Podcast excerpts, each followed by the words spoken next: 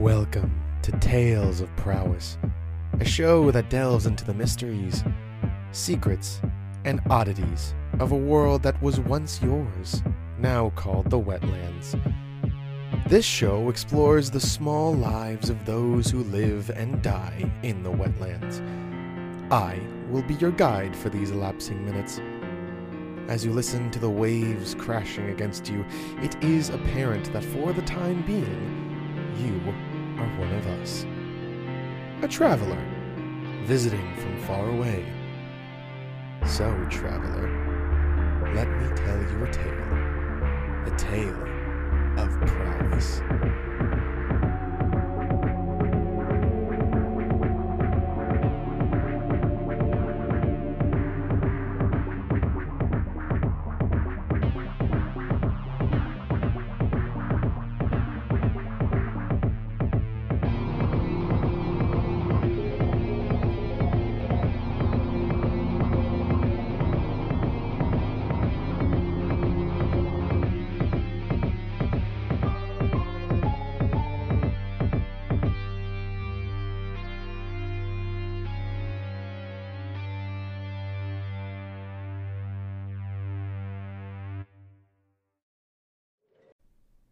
Ball, a dance, and an eloquent description of what has died long ago now resurrected.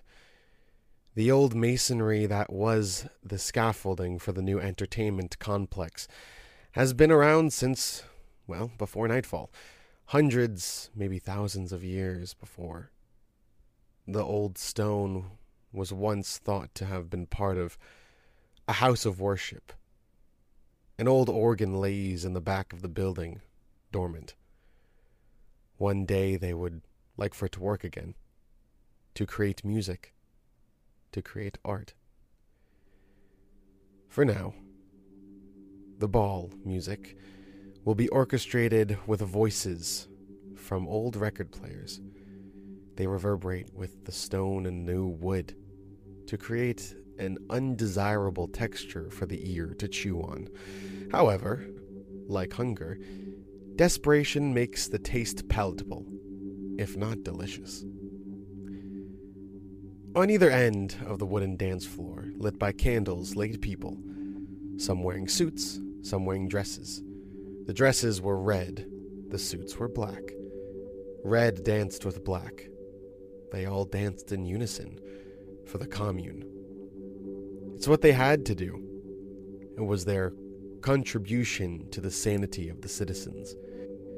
Since the ball was implemented, crime has dropped, and people are beginning to have hope that their future might be for them.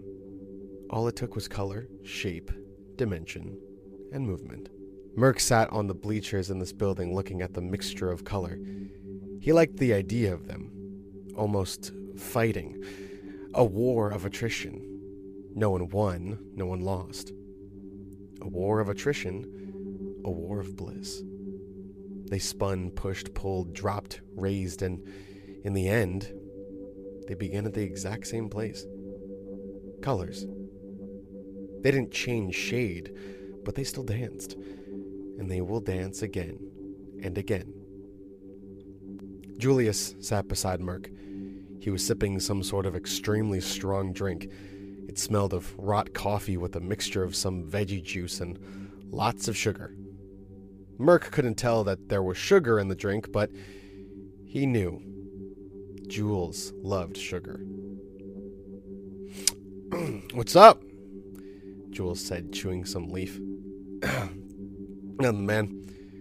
Merc stared at the dancers. They had just finished their 16th out of 18 runs of choreography, and they're about to start their 17th. Uh, okay, well, uh, you want to talk? I'm ready to give you the lowdown. sure, man. Jules took out a small brown piece of paper and points. It's a map. A map of the city with a big fat X underneath a skyscraper of sorts. Well, I found it. You did? Mm hmm. So, what's the plan? Oh, you know, Get in, get out. Easy. Sure. What? Jules, uh. I- I'm out.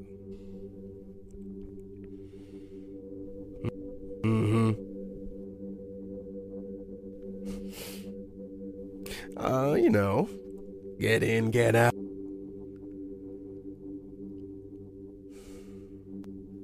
Out.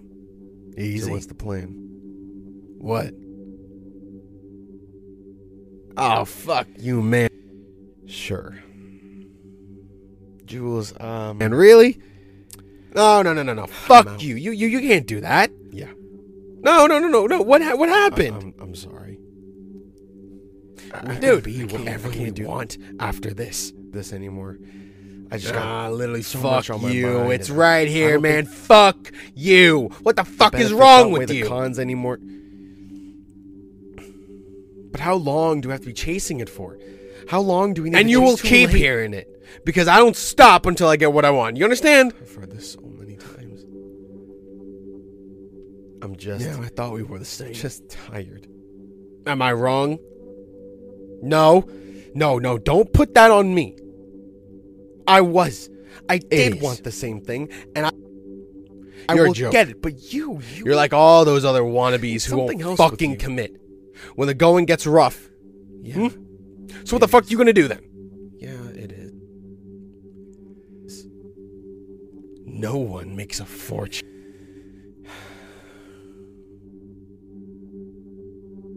I'm a builder doing that from the ground up. Just need to.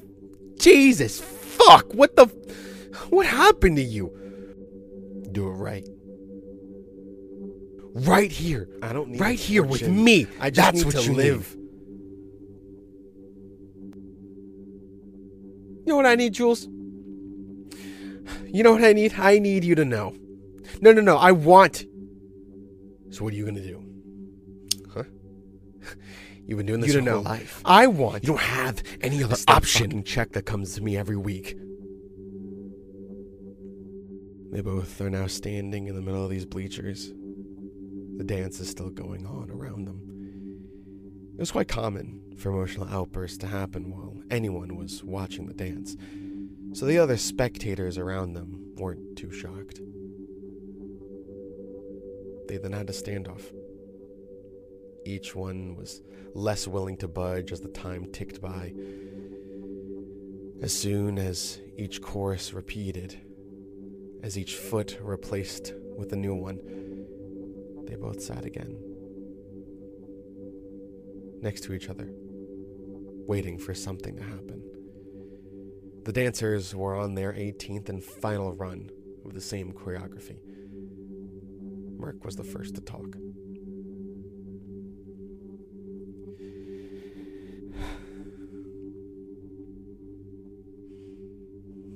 I can't chase this dream anymore.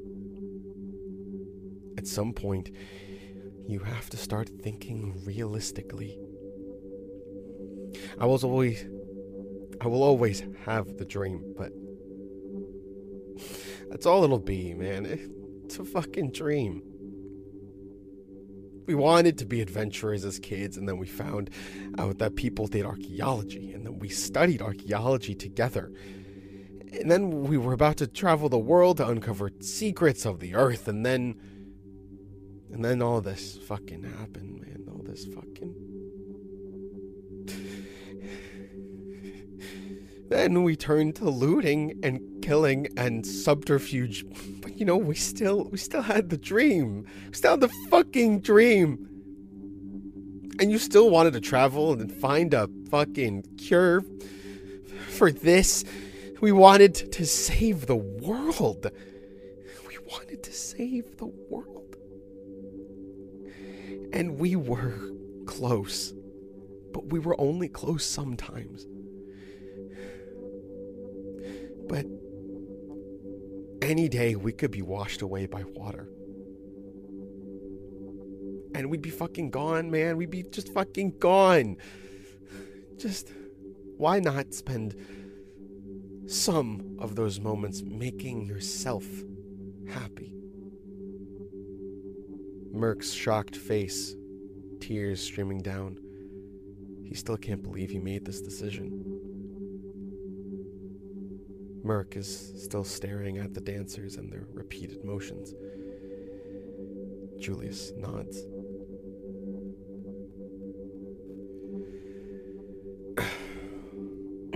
you know,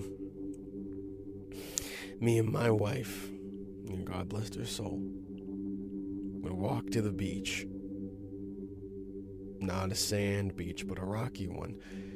One that you gotta hike up, almost break your ankle to get to a good spot. Yeah, we loved that place. It was quiet, except the wind. Yeah, you know, but our favorite thing to do was skip rocks. The thing about skipping rocks is you know, the, the thing about skipping rocks is you have to find the right rock. It's got to be smooth and flat so it can bounce off the surface of the water. Lucky for us, the entire beach was covered in smooth, flat rocks. You know how they got like that? Water. They get tumbled and eroded by the tides so much that they all look the same that they all look the same. You say that water might melt you away. I say you're just another rock in the pile. The world spun you and spit you out so much you're just like all of them.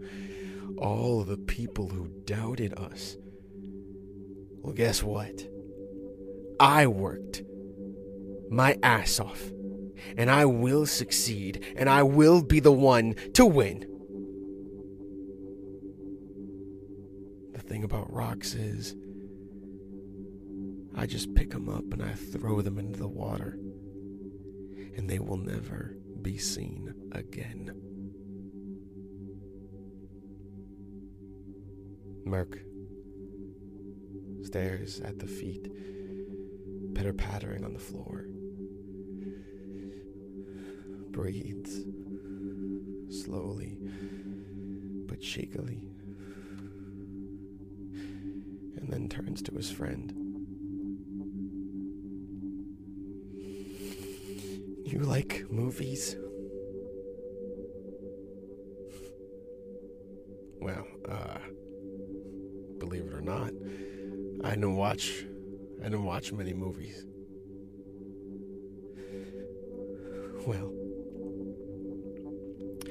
Well, there was this one.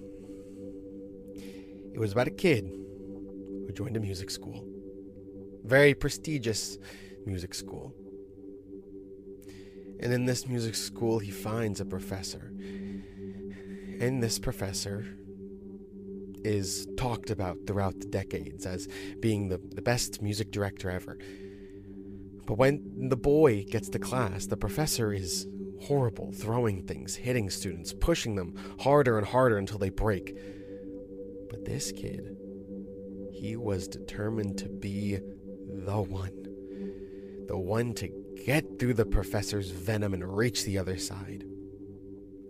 Well, I'm not going to spare you all the details because, you know, you don't like movies or whatever, but, um. So, anyway, in the end, the kid wins. He gets the solo he always dreamed of and performs on stage with the bad music director. But um, as much as I would love to say that the kid prevailed and it was a happy end to the movie, the movie didn't end like that. In the end, the kid didn't care about the prestige or the power or the knowledge that he was good, that he was the best, that he won. All he cared about was destroying the professor.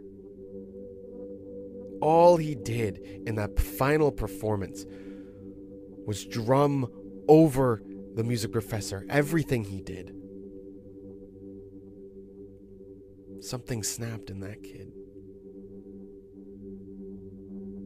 And something an event that should have been a celebratory experience was ruined. The kid played out of spite. Each drum hit meant to slice and stab. His dream turned him into a monster. Julius stares at Merc. The emotion leaves his face, leaving only the cold, opened wound of soul that appeared beneath his eyes. But the kid won. Jules turned and hopped off the bleachers into the gray day. Mark sat back down, waiting for the dancers to finish.